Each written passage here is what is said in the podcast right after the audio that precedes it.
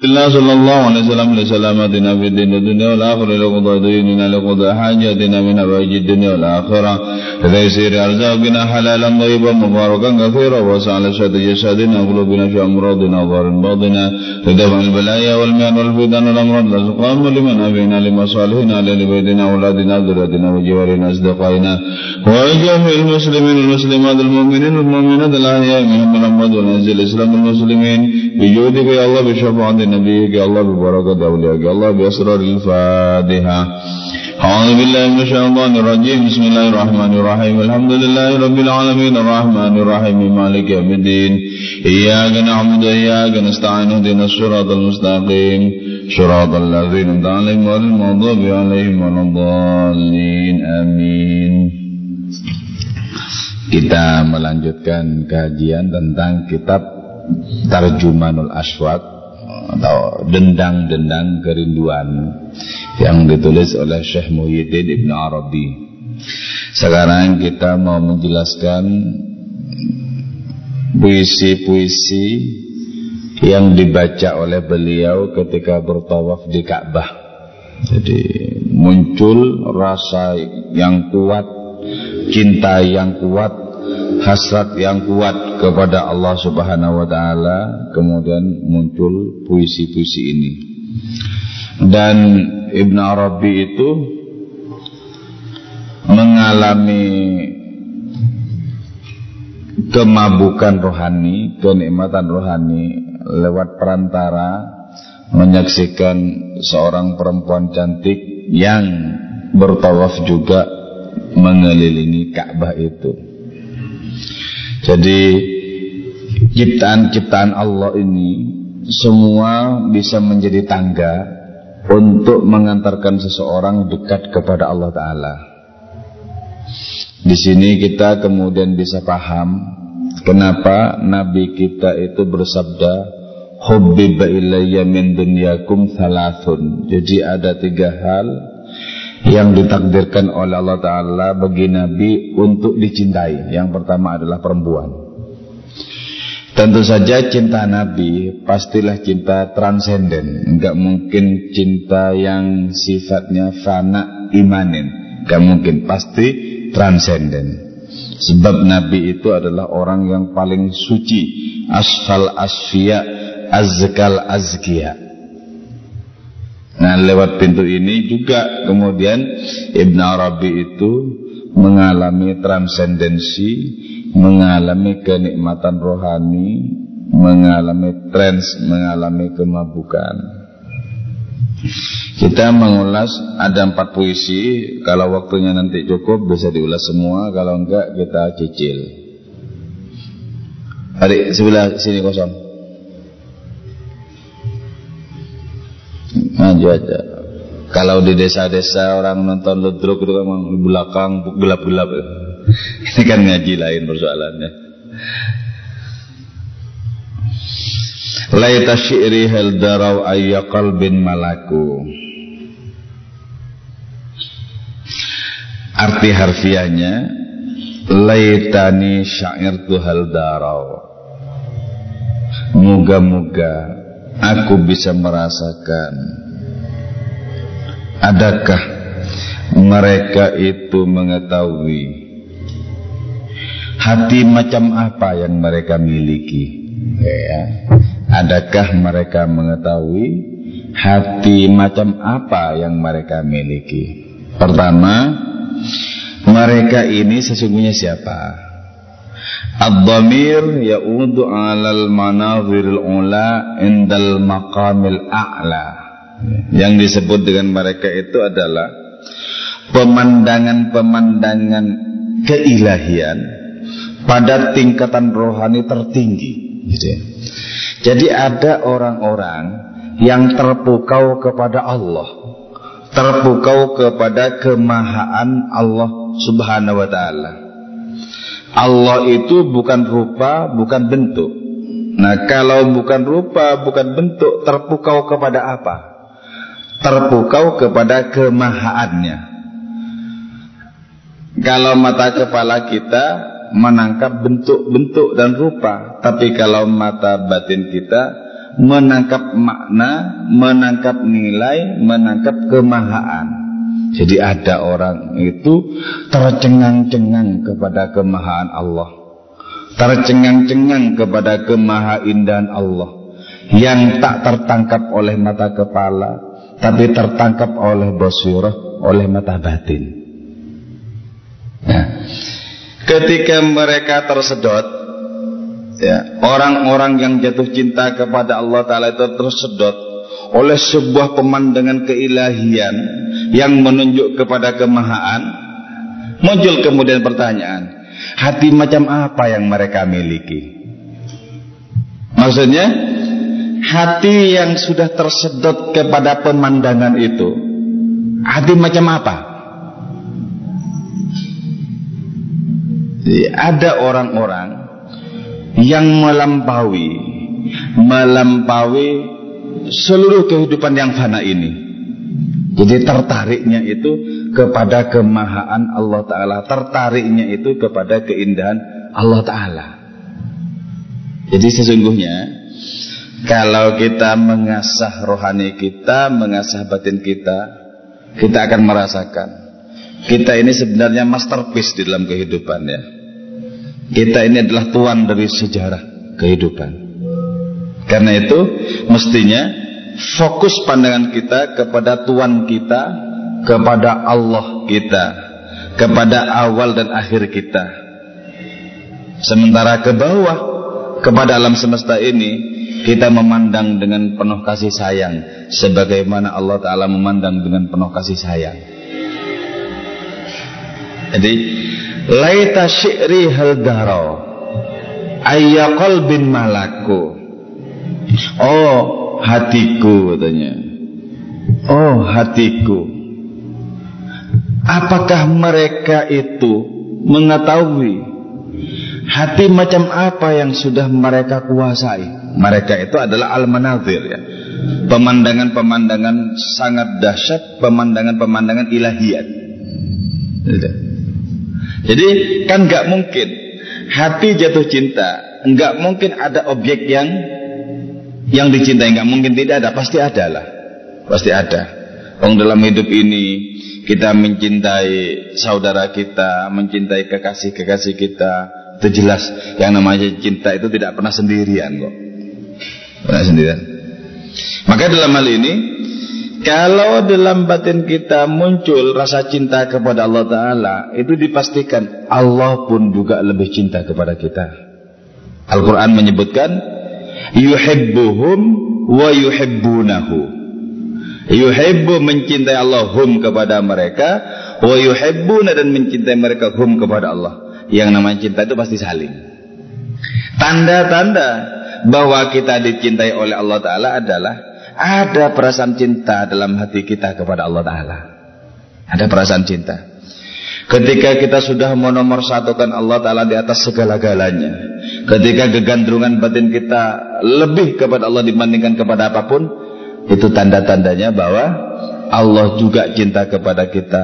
Dan kita berarti dengan demikian menomorsatukan Allah sebagai maha kekasih. Sebab adanya cinta, pasti di situ ada kekasih. Karena itu pangkat Nabi kita adalah Habibullah, kekasih Allah Subhanahu wa Ta'ala. Nah, di situ tata asyaku bihal qulub wa tahimu fihal arwah. Ketika orang itu menyaksikan pemandangan-pemandangan ilahiyat, di situ hati orang dengan sendirinya akan asyik maksud, akan jatuh cinta. Yang pertama. Terus yang kedua, wa tahimu fihal arwah, dan ruh si pecinta ini seperti terhuyung-huyung karena kuatnya beban cinta. Coba ya, gak usah kepada Allah Ta'ala kalau kita baru punya pacar. Sepertinya seluruh gerak-gerik kita itu dipenuhi oleh kesadaran tentang pacar itu. Mau apa, apalagi masih baru dan itu diincar-incar dari dulu. Kemudian ketangkep, kena itu ya. Dalam batin itu mau apa? Mau makan, mau tidur, mau beraktivitas apa, selalu terbayang-bayang rupanya. Naam sara taifu man ahwa fa'arraqani wal hubbu ya'taridul ladzat bil alami. Ya, memang terlintas bayang-bayang orang yang aku cinta itu. Lalu aku tidak bisa tidur dan begadang sepanjang malam. Cinta betul-betul menukar kenikmatan dengan penderitaan. Ya. Nah, itu kita belajar jatuh cinta kepada Gusti Allah Ta'ala, mungkin lewat cara-cara kita bercinta kepada makhluk-makhluknya terlebih dahulu, sebagai proses, sebagai sarana. Enak kalau sudah, kalau kita sholat itu getar batin ini adalah getar cinta, enak, nggak akan pernah terburu-buru kita sholat. Allahu Akbar, enak mesra kita, nikmat banget. Ukurannya sholat saja nikmat udah sip itu udah. Sholat senang bagus. Tapi kalau masih mengerjakan karena wajib dan kalau tidak dikerjakan mau dipendungi kelak, masih kurang bagus. Ya enggak masalah, tapi kurang bagus. Sebab apa? Andaikan tidak ada siksa, orang ini tidak akan pernah sholat. Tapi kalau orang cinta bebas dari segala pamrih. Terus wa ya'malul ahal amal al-ilahiyun. Ketika sudah tersedot oleh al-manadhirul ula, oleh pemandangan-pemandangan ilahiyat yang tinggi derajatnya, kedudukannya itu, maka di situ juga wa ya'malul ahal amal al-ilahiyun. Orang-orang yang senantiasa beramal dan amalnya itu hakikatnya adalah amal Allah. Orang itu makin nikmat dengan amal-amal tersebut. Kalau orang seperti ini sholat, orang ini merasakan hakikatnya yang sholat itu Allah sebenarnya. Nah, kenapa? Kok Allah? Bukankah seluruh kebaikan itu milik Allah sebenarnya kan? Apalagi kenikmatan. Kita katakan nasi saja milik Allah, minuman milik Allah, segala karunia datangnya dari Allah dan kita hanya dipasrai untuk mengelola itu. Apalagi kenikmatan rohani, apa bukan milik Allah? Ketika orang sudah merasakan nikmat rohani itu sungguhnya milik Allah Ta'ala, orang ini menjadi al-ummal al-ilahiyun itu. Orang-orang yang beramal, tapi amal itu sudah dinisbatkan kepada Allah Ta'ala. Ya Allah, Engkaulah yang memberikan kekuatan pada diriku untuk beramal. Engkau pula yang memberikanku kenikmatan ketika aku menyembahmu. Ya Allah, ini siapakah sesungguhnya hakikatnya yang melakukan kebaikan? Aku kata Engkau, rasa-rasanya aku cuma dipakai.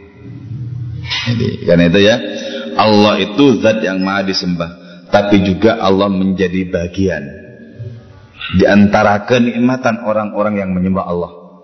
Allah itu yang disembah. Tapi ketika orang-orang sholat, Allah muncul di situ untuk memberikan kenikmatan di dalam sholat orang-orang itu.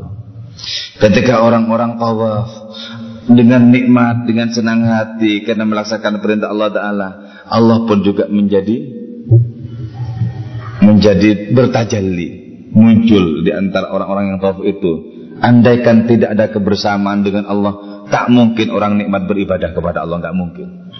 Jadi kalau sudah nikmat, ada kebersamaan dengan Allah Ta'ala, ditemani oleh Allah Ta'ala, sehingga nikmat dalam beribadah kepada hadiratnya. Okay. Ayat qalbin malaku, yang dimaksud hati itu hati macam apa? Yushiru ilal qalbil kamil al-muhammadi linazati an taqyid bil maqamat. Yang disebut dengan hati itu apa? Al-qalbul kamil al-muhammadi, yaitu hati orang yang sempurna yang memiliki sifat kemuhammadan. Sifat kemuhammadan. Lah hati Nabi itu gimana hati Nabi? Hati Nabi itu cuman menampung Allah loh ya. Kalau hati kita mungkin banyak sekali menampung macam-macam ya. Menampung BlackBerry, macam-macam ditampung dalam hati. Menampung makalah, skripsi tidak selesai, banyak yang ditampung lah. Ya. Kalau al-qalbul muhammadi, hati yang memiliki sifat kemuhammadan, itu cuma menampung Allah, cuma menampung Allah. Karena itu kemudian beliau bersabda, qalbul mu'min arsyullah, hati orang beriman itu istana bagi Allah sebenarnya. Maksudnya apa? Apa Allah Ta'ala bersemayam di sini? Allah tidak butuh tempat, karena Allah bukan benda. Tapi apa yang dimaksud dengan qalbul mu'min arsyullah, hati beriman adalah istana bagi Allah Ta'ala? Maksudnya adalah yang dikandung oleh hati itu cuman zikir terhadap Allah, cuman menyaksikan Allah yang dikandung. Itu sesungguhnya hakikat dari Al-Baitul Haram. Jadi artinya apa? Haram, tidak boleh masuk pencuri-pencuri, tidak boleh masuk perampok dan begal kepada hati itu. Pencuri, begal, perampok itu apa sebenarnya? Itu tak lain adalah bayang-bayang tentang yang lain.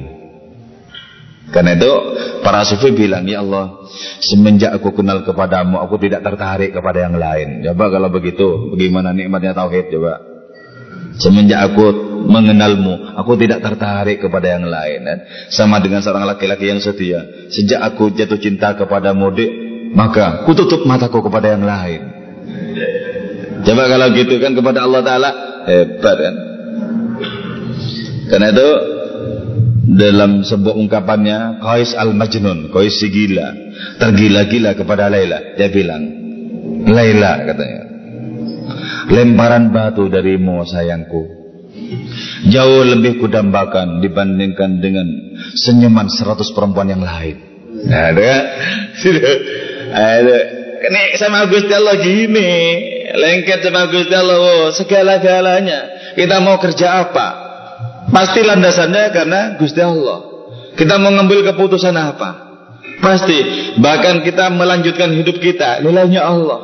Hidup bahkan mati juga sepenuh-penuhnya diserahkan kepada Allah Ta'ala. Itu namanya Al-Qalbul Muhammadi. Nah, Al-Qalbul Muhammadi itu linazahatihi anit taqyid bil maqamat. Al-Qalbul Muhammadi itu orang yang hatinya memiliki sifat kemuhammadan. Hati itu terbebaskan dari cengkraman makom-makom rohani. Contohnya makom rohani itu begini ya. Misalnya orang makomnya sampai di makom syukur. Orang ini setiap saat bersyukur. Apakah dapat karunia atau dapat bencana, bersyukur. Jadi dapat karunia alhamdulillah, terus dapat bencana alhamdulillah, terus syukur terus. Ini namanya makom. Kalau orang makomnya itu makom ikhlas, setiap saat orang itu ikhlas apapun yang dikerjakan, itu makom. Nah, kalau hati yang memiliki sifat kemuhammadan itu melampaui seluruh makom yang ada. Setiap saat dia ikhlas, setiap saat dia tawakal, setiap saat dia ridho, setiap saat dia syukur, setiap saat dia cinta dan semacamnya. Itu yang berarti terbebaskan dari cengkeraman 1 dan 2 makom, tapi melampaui seluruh makom yang ada.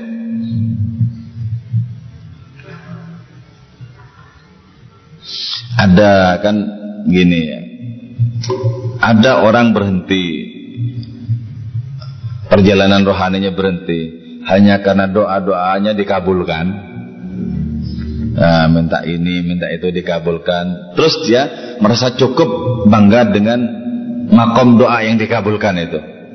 Itu berarti tidak termasuk Al-Qalbul Muhammadi. Kenapa? Masih terikat oleh makom tertentu. Masih terikat oleh makom tertentu.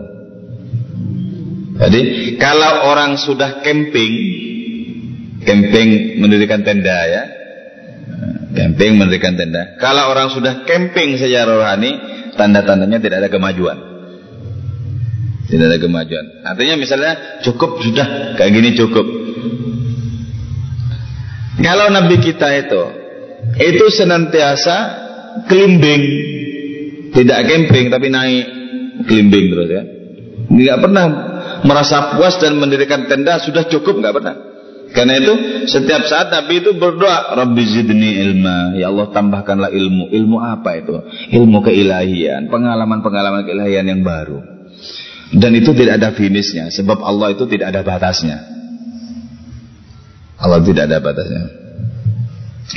Terus sabda Nabi, doa Nabi juga, Rabbi zidni tahayyuran, ya Allah tambahkanlah kepadaku kebingungan yang sangat dahsyat itu, ketercengang-cengangan yang dahsyat. Maksudnya tahayyur itu kan kalau dalam pemahaman umum itu negatif ya. Masa orang tercengang-cengang bingung itu kan negatif. Tidak. Dalam konteks hadis ini, dalam konteks doa Nabi ini, yang dimaksud tahayyur itu, Nabi mengalami bingung dan nikmat ketika berhadapan dengan pengalaman-pengalaman rohani yang baru. Dan pengalaman rohani Nabi itu senantiasa baru. Misalnya begini, tadi salat Isya ya, sama salat Isya dengan yang kemarin, bacaannya sama, gerakannya sama, tapi nikmatnya tidak sama. Sudah mengalami pendakian, sudah lebih senang lagi. Karena itu konsep dalam Islam hari ini harus lebih baik ketimbang kemarin, dan besok wajib lebih baik ketimbang hari ini, naik terus. Jadi nggak boleh camping kalau dalam Islam itu. Yang boleh kelimbing naik terus. Kalau camping saja tidak boleh, apalagi jatuh makin nggak boleh, apalagi jeblok makin nggak boleh. Nah itu.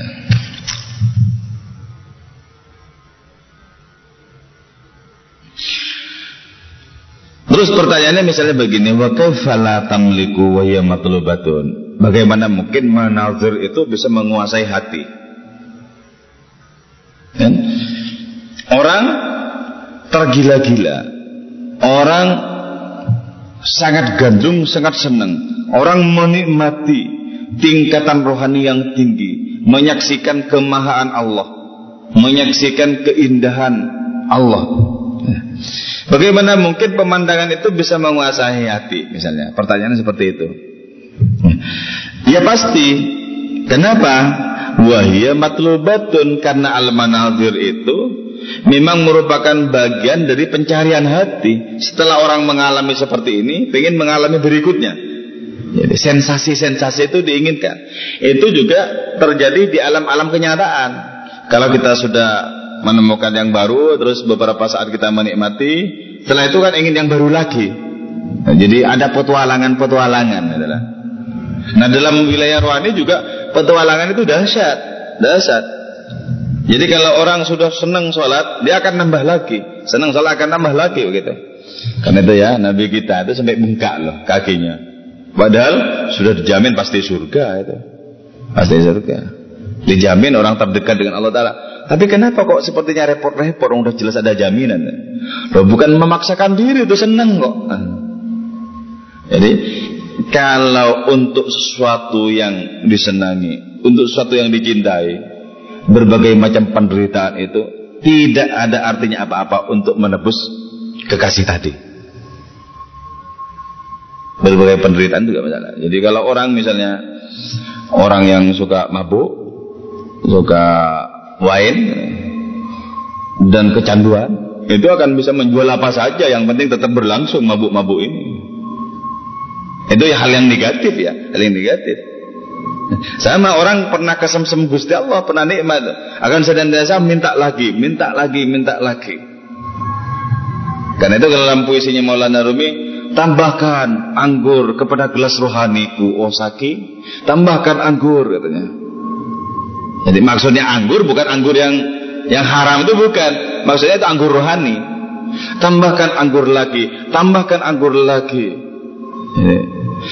Sudah kugadaikan segala yang bisa kugadaikan, sudah kujual segala yang bisa kujual untukmu, wahai Allah Maha Kekasihku. Jadi ini ungkapan tentang penyerahan segala-galanya kepada Allah Ta'ala dalam kehidupan ini. Artinya apa? Wajib apapun yang diserahkan, yang dikaruniakan kepada kita oleh Allah Ta'ala, kita orientasikan kembali kepada hadiratnya. Dari mana wujud kita? Dari sana. Untuk apa kalau tidak untuk kita hadapkan ke sana? Dari mana umur kita? Dari Allah. Untuk apa kalau tidak dipakai ke sana? Untuk apa kalau ilmu kita tidak dipakai ke sana? Untuk apa pula segala kekayaan tidak kita pakai ke sana? Untuk apa? Segala-galanya orientasinya ke sana sudah. Jadi orang seperti ini di pasar seperti masjid.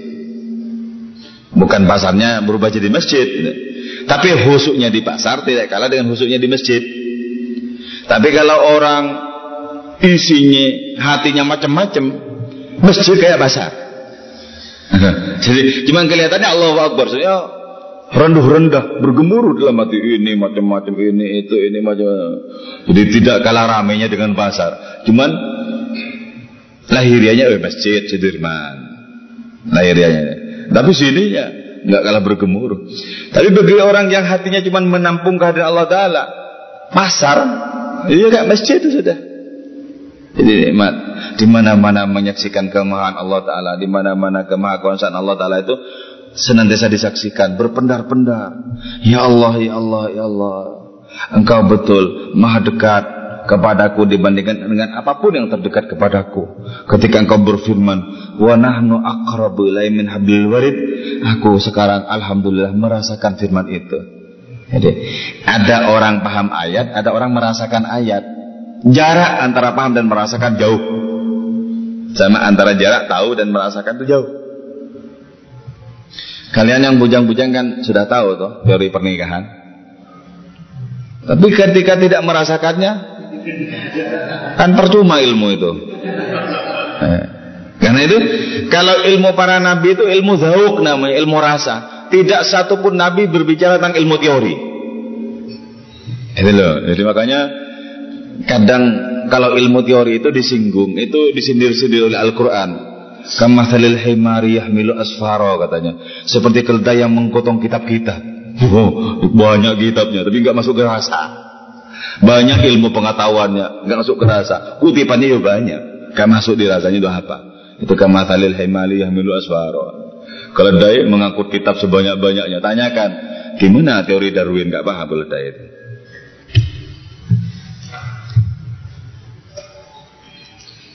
Nah, al-manazir itu roji'atun ila zatihi. Pemandangan-pemandangan ilahiyah itu akhirnya kembali kepada zat Allah Ta'ala. Zat Allah itu tidak ada batasnya. Tidak ada batasnya. Itulah sebabnya orang yang dekat kepada Allah pengalamannya selalu baru. Baru dan segar. Jadi para sufi, para wali kan, jarang tidur di malam hari karena senantiasa tergoda oleh kemahan Allah Ta'ala. Wajahnya seperti pucat gitu, seperti sakit semacamnya, tapi di dalamnya berlangsung pengalaman-pengalaman rohani yang baru. Nah, wajah yang pucat karena tergila-gila kepada Allah Ta'ala itu bisa mengalahkan sinar matahari dan rembulan. Maka la yara dhillahu fis syamsi dzufatani. Siapapun tidak pernah menyaksikan Nabi itu ada bayang-bayang. Ya, terik matahari, Nabi berdiri, nggak ada bayang-bayangnya. Kenapa? Matahari kalah bercahaya dibandingkan dengan Nabi. Jadi mungkin matahari yang punya bayang-bayang sebelah sana. Ya. Jadi hebat. Jadi cahaya rohani itu jauh lebih hebat ketimbang cahaya lampu-lampu. Kalau cahaya lampu-lampu cuma bisa mengantarkan kita ke alamat-alamat kita yang kita tuju, karena di situ jalan tidak gelap. Tapi kalau cahaya rohani bisa mengantarkan kita kepada kampung halaman yang hakiki, kepada Allah Ta'ala. Orang sudah penuh dengan lampu-lampu seperti ini, siang dan malam terang benderang, masih saja tersarup-sarup perilakunya, membentur sana-sini dengan korupsi dan lain semacamnya. Berarti kan gelap batinnya itu. Nabrak-nabrak segala-galanya, pagar macam-macam, tabrak sekenaknya ya, dan tersarup-sarup. Oke, ini baru satu puisi, silakan. Ayo kita bisa diskusi. Mari Pak. Ayo, apa ngerti beneran Pak? Apa bingung? Bersyukurlah kalau bingung, itu tanda-tanda mau merasakan. Ayo sambil dimakan. Bismillah.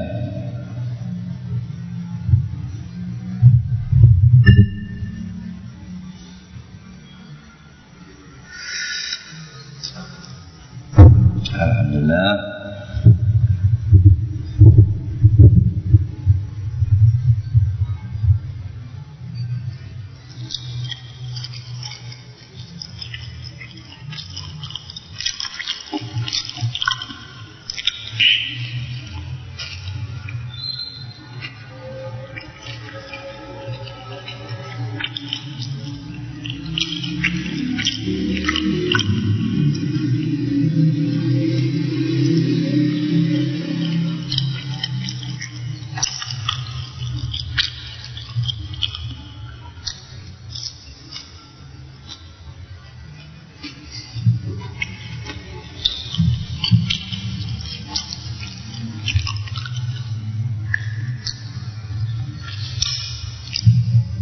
hidup ini sebentar, jadi kita sebisa mungkin menggunakannya itu dengan cara mengikuti jejak-jejak rohani para nabi.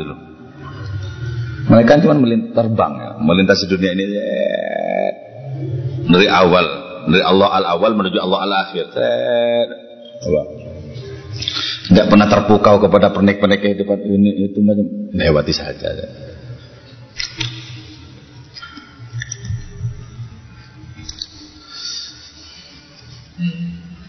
Ya.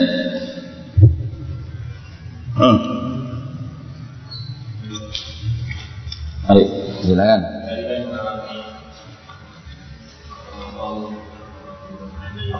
Ya.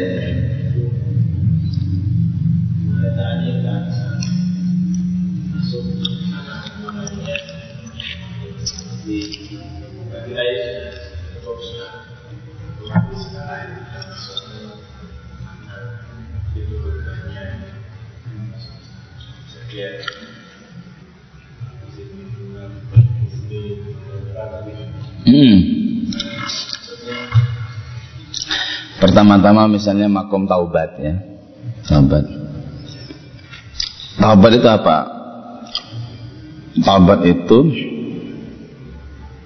kita berusaha habis-habisan untuk tidak saja meninggalkan dosa-dosa, tapi meninggalkan yang sia-sia. Contoh yang sia-sia itu apa? Makan tadi nggak ada niatnya.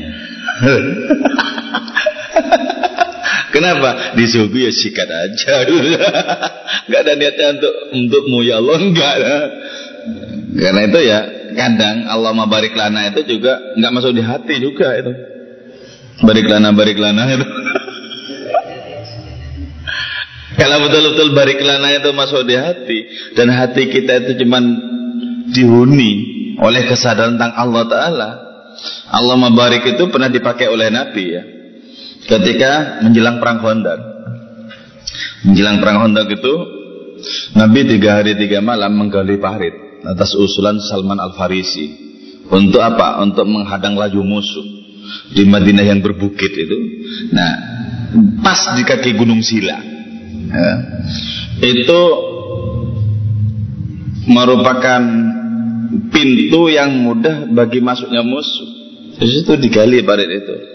3 hari 3 malam kekurangan makanan. Waktu itu istrinya Jabir cuman bisa menyediakan 1 kambing untuk 300 orang lebih itu. 1 kambing disembelih sama Nabi, terus dimasak sama istrinya Jabir. Terus Nabi bersabda sama sahabat-sahabat, jangan ada yang menyentuh sebelum saya doakan. Ditutupi makanan itu, kambing itu setelah dimasak ditutupin.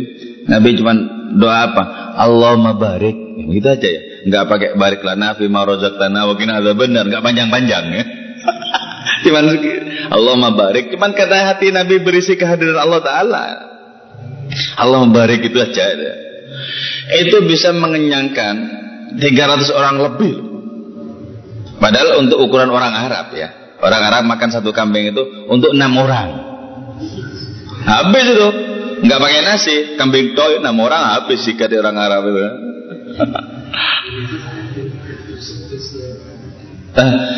Itu untuk 300 orang sampai akhirnya yang bagian akhir itu siapa? Setelah sahabat-sahabat selesai, terus Jabir, kamu Bir makan duluan Bir, makan Jabir. Terus istrinya belum makan.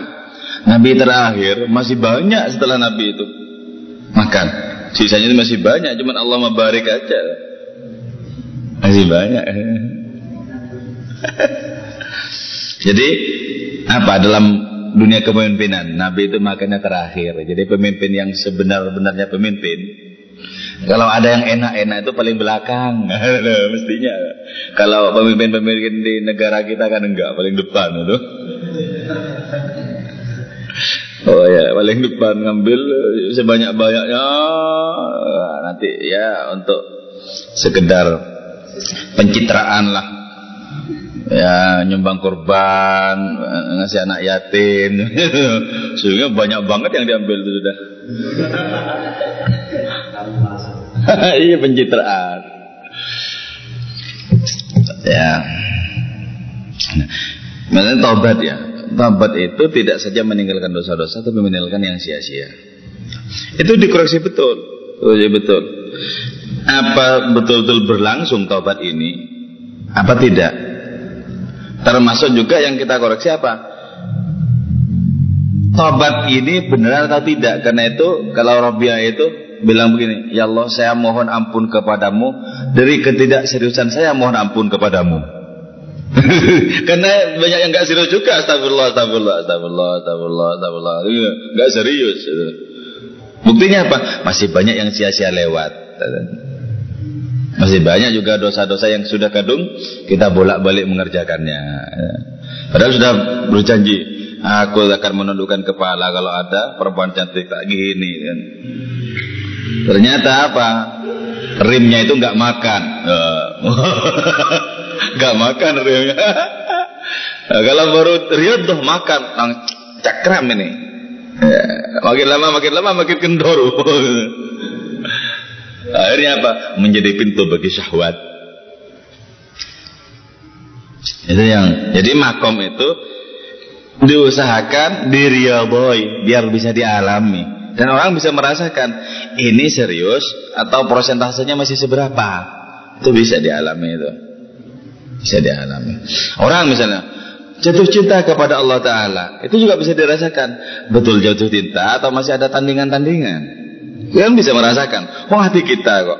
Maka dzabal fuadu maro'a. Ini tahu sesungguhnya. Kalau kita bohong, hati kita tahu ini bohong. Gitu. Tapi kalau terus-terusan lama-lama juga nggak bisa tahu juga hatinya itu. Karena sudah tertimbun sekian banyak.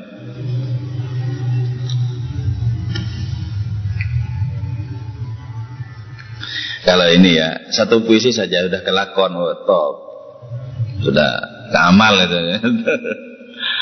Sayangnya sekarang kita apa? Ilmu pengetahuan kita di depan, sementara amal kita tuh tertatih-tatih di belakang. Berusaha untuk mengejarnya, nggak nyampe-nyampe. Jadi kalau ilmunya sudah ilmu orang-orang soleh, tapi amalnya itu orang toleh. Apa bedanya soleh dan toleh? Kalau soleh orang baik, kalau orang toleh itu orang tidak baik.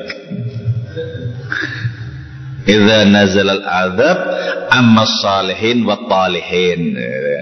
Kalau azab itu sudah turun, itu juga kena orang baik, orang yang enggak baik juga kena. Soleh dan toleh. Ada lagi enggak? Enggak, silakan. Jika tentang maksudnya ketika mencapai makom dua mau bernafi kan kita tidak boleh terpaku harus makom contoh, makom syukur, makom taubat dan sebagainya. Kita harus step by step itu harus mulai. Dan pertama itu kita seperti apa? Dua tentang ketika seorang itu mencintai Allah, itu kan manusia akan lupa dan segalanya. Seperti kayak Rabi'ah Adawiyah ketika beliau itu mencintai Allah itu sampai beliau menikah seperti itu. Kalau orang mencintai Allah terus lupa segala-galanya, enggak. Tapi menjadikan segala-galanya itu orientasinya Allah gitu. Makanya coba Nabi kan. Nabi itu kan guyonan sama anak-anak kecil, bayi-bayi itu. Bahkan disebutkan dalam sirah itu ya. Setiap Nabi bepergian, pulangnya itu pasti nyambangin anak-anak kecil. Guyonan sama anak-anak kecil. Nabi juga perhatian sama budak-budak itu kan. Itu berarti kalau hati berisi Allah sepenuh-penuhnya, maka semua perbuatan itu orientasinya Allah. Tidak ada yang untuk pamrih apapun. Bahkan Nabi tidak mengharapkan baik surga maupun kesenangan di dunia ini. Di saking kuatnya hati mengandung kehadiran Allah Subhanahu wa taala. Kalau Rabi'ah tidak menikah itu ya. Kalau Rabi'ah tidak menikah, itu jalur rohaninya, itu jalur rohani seperti Nabi Isa. Nabi Isa itu juga nggak punya istri loh. Terus jalurnya seperti Nabi Ilyas, Nabi Musa ya ada istrinya. Apalagi Nabi Sulaiman 100.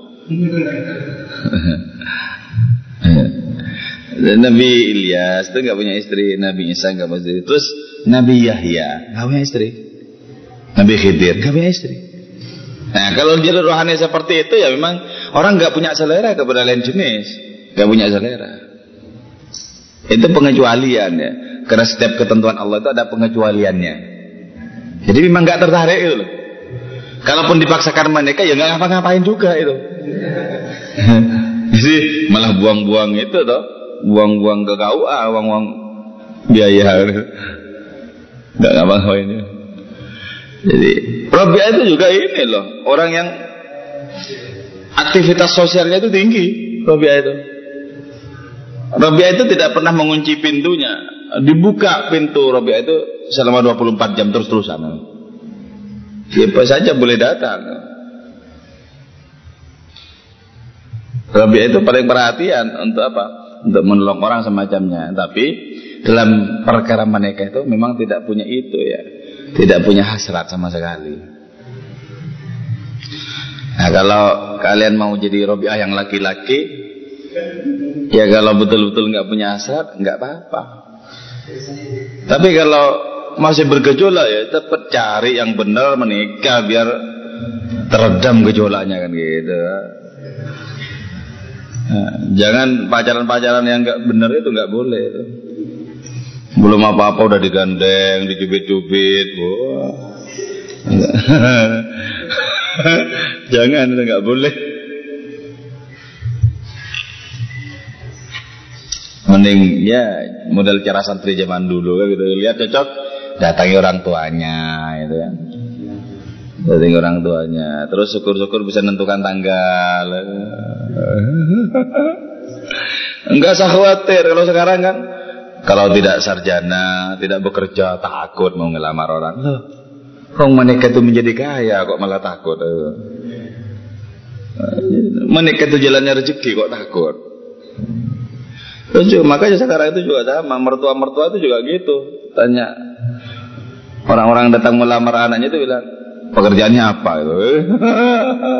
Metin-metin.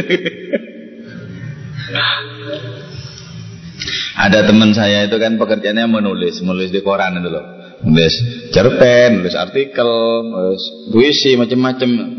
Itu ngelamar orang Temanggung teman saya. Sampai di situ, ketika ngelamar tanyain sama mertuanya, pekerjaanmu apa? Saya penulis. Oh, carik maksudnya. Dikira carik desa.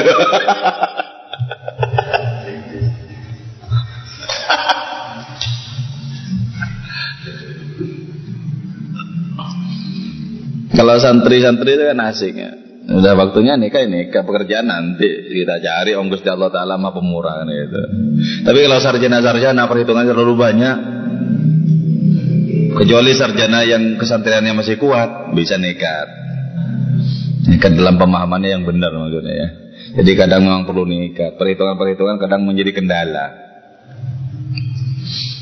Makanya ada teman saya itu mau nikah, padahal dia santri, tapi karena sudah jadi sarjana takut mau nikah karena belum punya pekerjaan. Sarjana nih nganggur. Ah, gampang saja tak gitu, gampang. Kau kibuli saja mertuamu, saya bilang gitu. Ya, gimana? Ah, pagi-pagi kau pakai celana, baju masukkan dalam, pakai sepatu pergi.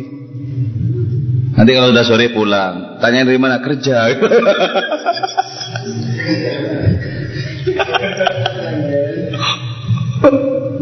Tapi nanti kalau ketahuan kena pasal itu. Guyonan. Ada lagi ya? Apa yang pertama ya, lupa ya? Oh, kalau kita jangan begitu, itu cuma orang yang memiliki hati kenabian loh. Kalau kita makom satu aja belum tentu, nggak batasi gimana? Taubat saja belum tentu nyampe kita ini. Kepada insaf saja belum tentu nyampe. Masih belepotan. Apalagi sudah ada kadung kita langganan dosa yang diulang-ulang. Sulit itu. Jadi enggak usah ketingkatan al-qalbul muhammadi, kepada hati yang memiliki sifat kemuhammadan. Enggak usah ke sana. Satu makom saja yang paling pokok, taubat. Itu udah bagus, kita memperoleh itu udah bagus. Misalnya kita sudah bisa memutus mata rantai dengan sejarah dosa. Kan kadang orang mengenang sejarah dosa itu dengan indah loh masih. Wah, enaknya ketika di situ. Itu berarti nggak bertaubat masih. Kenapa? Masih nggak diputus rantai dosa-dosa itu nggak. Itu pelanggaran kena pasal itu.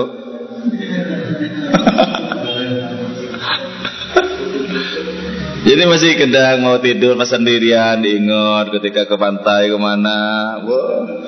Itu keruh berarti masih belum bertobat, belum insaf.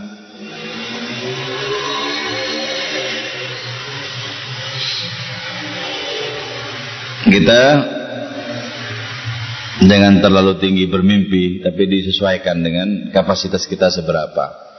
Kalau sampai misalnya gini aja, sampai di istiqomah saja salat tepat waktu, bagus. Istiqomah untuk berjamaah, bagus. Apalagi sampai bisa senang ketika salat, bagus. Jadi, kitab ini terlalu tinggi untuk kita loh maksudnya. Cuman lumayan untuk pengetahuannya dulu maksudnya. Siapa tahu ada waktu untuk mengamalkan. Jadi ini terlalu tinggi. Wong kita ngaji Ibnu Arabi itu waliullah. Ibnu Arabi itu mengalami sekian macam kewalian. Jadi ini terlalu tinggi. Karena itu ini di pondok-pondok nggak diajarkan. Ya karena mumet gue. Di pondok-pondok mana ada orang ngaji kitabnya Ibnu Arabi? Paling tinggi kan Ihya. Paling tinggi Hikam. Kan itu di pondok-pondok Ibnu Arabi apa Rumi enggak dikaji. Enggak dikaji. Nanti kalau bikin mumet siapa tanggung jawab? Nah, aku juga enggak tanggung jawab kalau kalian gila.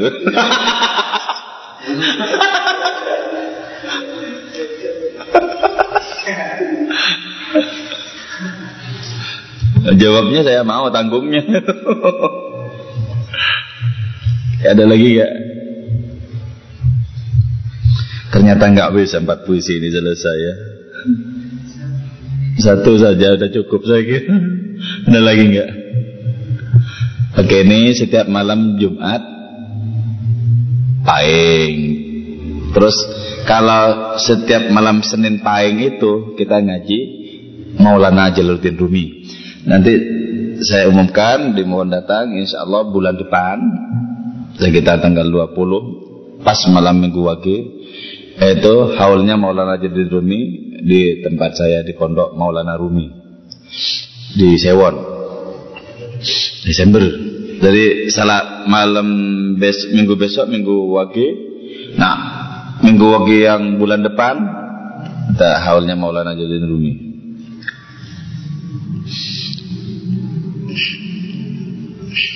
Banyak nanti penari-penari Maulawinya. Besok malam Minggu Wage monggo datang juga sama ada sekitar 4 penari Maulawinya. Sewon.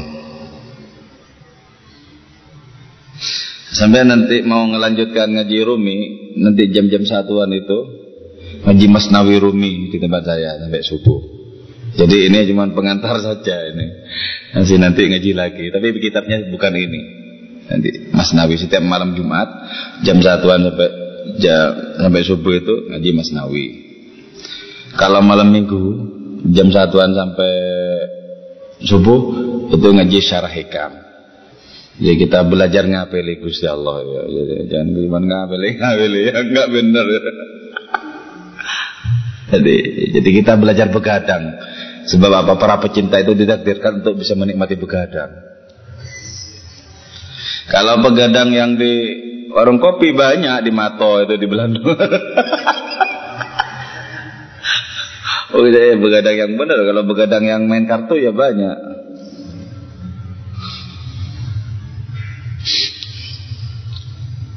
Udah ya. Oke, secara formal kita tutup. Wa'alaikum warahmatullahi wabarakatuh.